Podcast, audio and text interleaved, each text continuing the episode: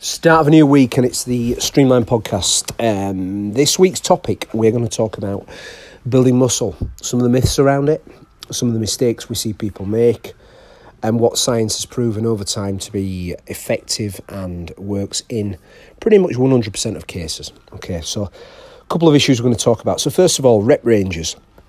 Okay, we've always heard that the magic rep range for building muscle is 6 to 12 reps.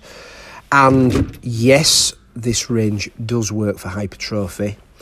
But what we found more and more in, in some of the recent studies that I've seen and read through is that lower reps than 6 and higher reps than 12 can all contribute to hypertrophy. Okay, so you're looking at um, the heavy stuff, which is five reps and under sometimes and also lifting in the higher rep range. You know, there's been a lot of people over the years champion the idea that high rep squats and leg presses, you know, build big legs, and maybe science is catching up with that now, and, and we're proving what people have thought all along that there is something to higher rep training as well as maybe some lower rep training. So if you're stuck in the dogma of constantly doing six, eight, 10 or 12 reps, well, maybe in your training and your periodization, you can schedule in some lower rep strength work and some high rep work also.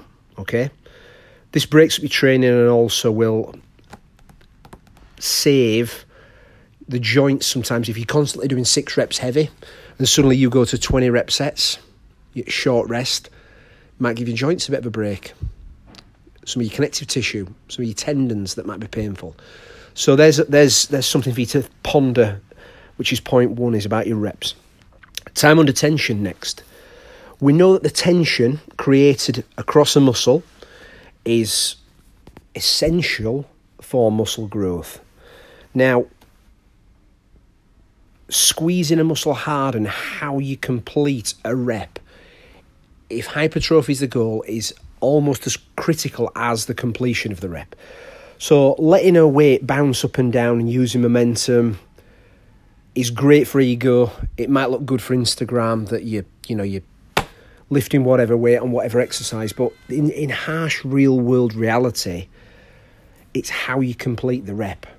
So the control, the squeeze, the stretch, the, the squeeze at the top of a, of a rep all has a massive impact on the outcome of the repetition, the set, and the workout.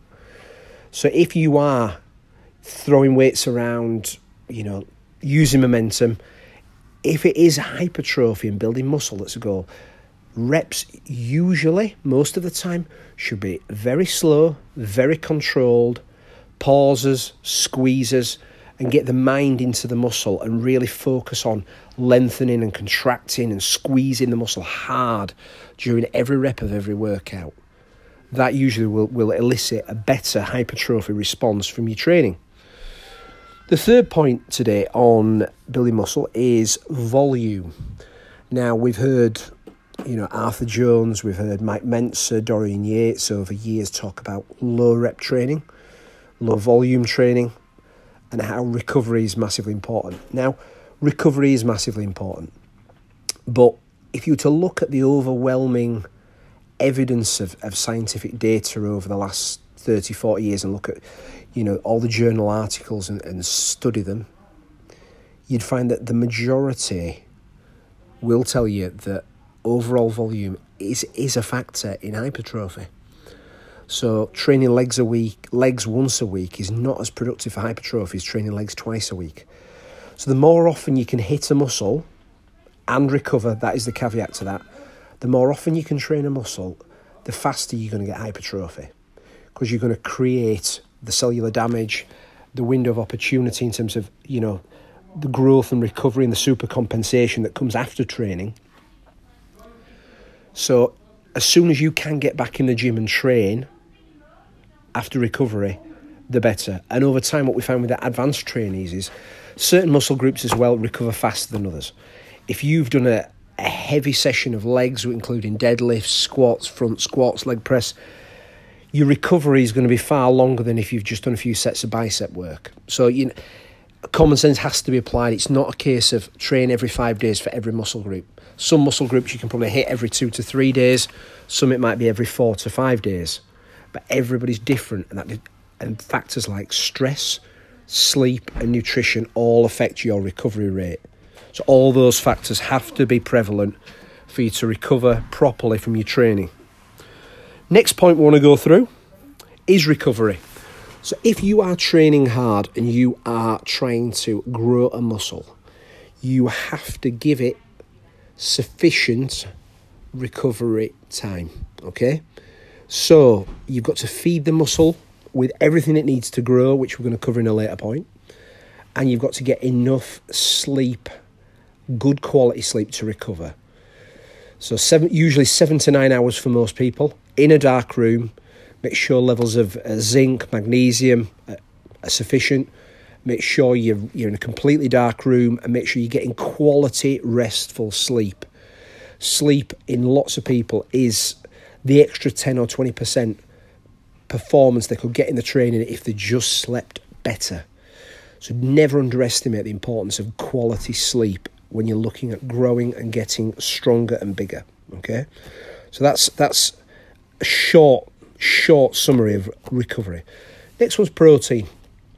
Now, yes, you can retain muscle mass. It's been proven on low protein if you do heavy resistance training regularly, but you certainly ain't going to grow tissue if you aren't taking in sufficient protein to facilitate that growth. Now, what levels are we talking? Again, this is there's a range here. All the research I, I have seen is usually around two grams of protein per pound of body weight. Okay? Sorry, one pound per one gram per pound of body weight, okay, per day. What I meant was two grams per kilo of body weight, which is another way of looking at it. Okay, that's your starting point for most people. If you're training twice a day, you are training frequently at very high intensities, your protein in- intake can go up from that, up to 1.2 or 1.5 grams per pound of body weight per day.